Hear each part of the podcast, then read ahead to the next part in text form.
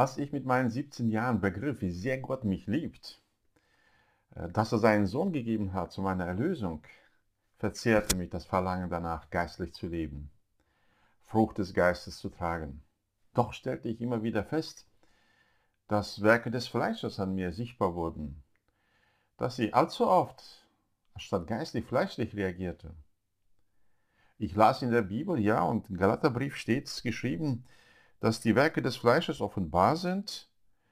In Galater 5, Vers 19 und weiter. Es sind Ehebruch, Unzucht, Unreinheit, Zügellosigkeit, Götzendienst, Zauberei, Feindschaft, Streit, Eifersucht, Zorn, Selbstsucht, Zwietracht, Parteiungen, Neid, Mord, Trunkenheit, Fressgelage und dergleichen. Also eine offene Liste, die sagt, wie sich das Fleisch ausdrückt, zum Ausdruck kommt. Und ich sah manche dieser Dinge in meinem Leben vollkommen. Ich lese auch weiter in Vers 22, die Frucht des Geistes aber ist Liebe, Freude, Friede, Langmut, Freundlichkeit, Güte, Treue, Sanftmut, Selbstbeherrschung. Neun Aspekte, die von der geistlichen Frucht hier genannt werden, sicherlich auch keine geschlossene Liste, aber ganz wertvolle Aspekte der Frucht des Geistes. Wie komme ich dazu, das zu leben? Ich lese einige Verse früher. Das Apostel Paulus sagt, ich sage aber, wandelt im Geist, so werdet ihr Lust, die Lust des Fleisches nicht vollbringen. Denn das Fleisch gelüstet gegen den Geist und der Geist gegen das Fleisch, und diese widerstreben einander, so dass ihr nicht das tut, was ihr wollt. Wenn ihr aber vom Geist geleitet werdet, so seid ihr nicht unter dem Gesetz. Also der Schlüssel ist Wandel im Geist, Leben im Geist. Wie geht das? Ich habe damals den Predigern, unseren Pastoren Löcher in den Bauch gefragt. Was heißt Wandel im Geist? Das scheint der Schlüssel zu sein, dahin zu kommen, was ich so gerne möchte. Nicht äh, die Werke des Fleisches zu tun, sondern in jeder Situation geistlich reagieren und die Frucht des Geistes hervorzubringen.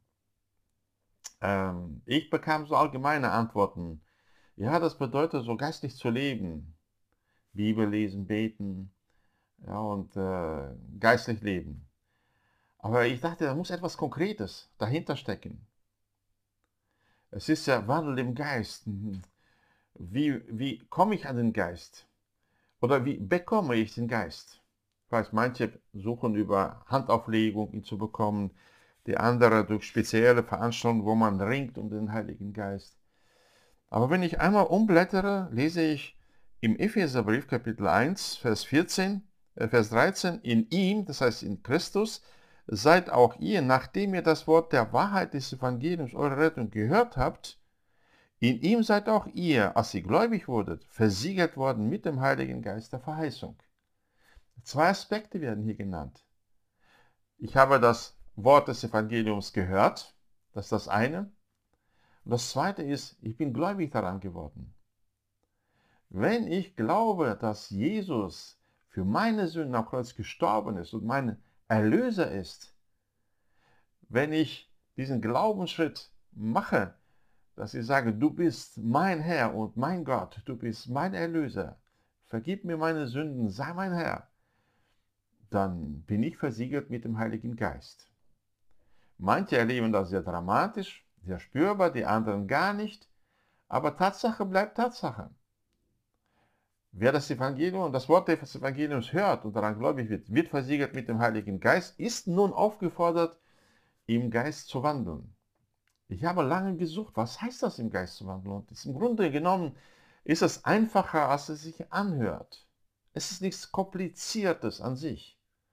Es liegt im Wesen des Wortes. Wandeln im Geist bedeutet Handeln im Geist, Leben im Geist. Hier geht es eigentlich um einen Lebensstil. Es ist nicht eine Einzelhandlung, Wandeln im Geist, sondern das ist das, was ich Tag für Tag tue. Ganz einfache Grund, äh, Grundlage oder ein einfacher Grundsatz für Wandel im Geist ist, ich höre auf den Geist. Ich höre, was er sagt. Wie kann ich das tun? Vor allen Dingen hier.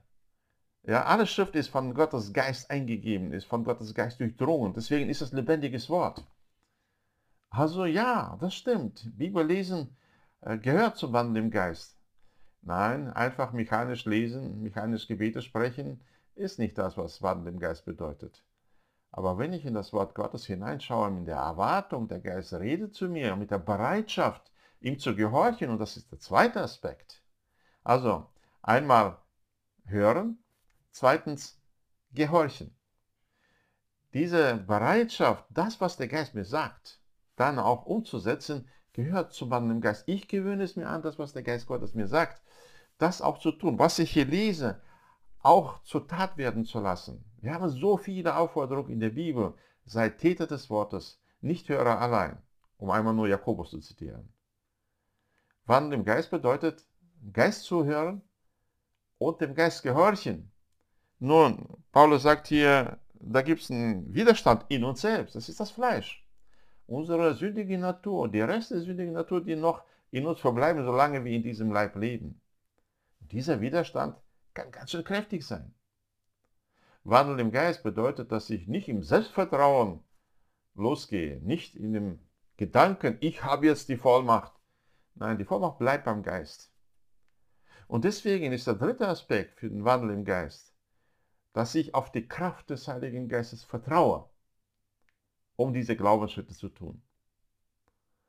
Ich vertraue dem Heiligen Geist, dass die Verheißung, die er gibt, auch in meinem Leben sich verwirklichen kann und wird, weil es an seiner Kraft liegt, nicht an mir, nicht an meinem Fortschritt, nicht an dem, wie intensiv ich glauben will, sondern dass ich bereit bin, auch den kleinen Schritt zu tun. Das Reich Gottes ist wie ein Senfkorn. Es ist das kleinste unter Sammernkörner, aber wird groß wie ein Baum.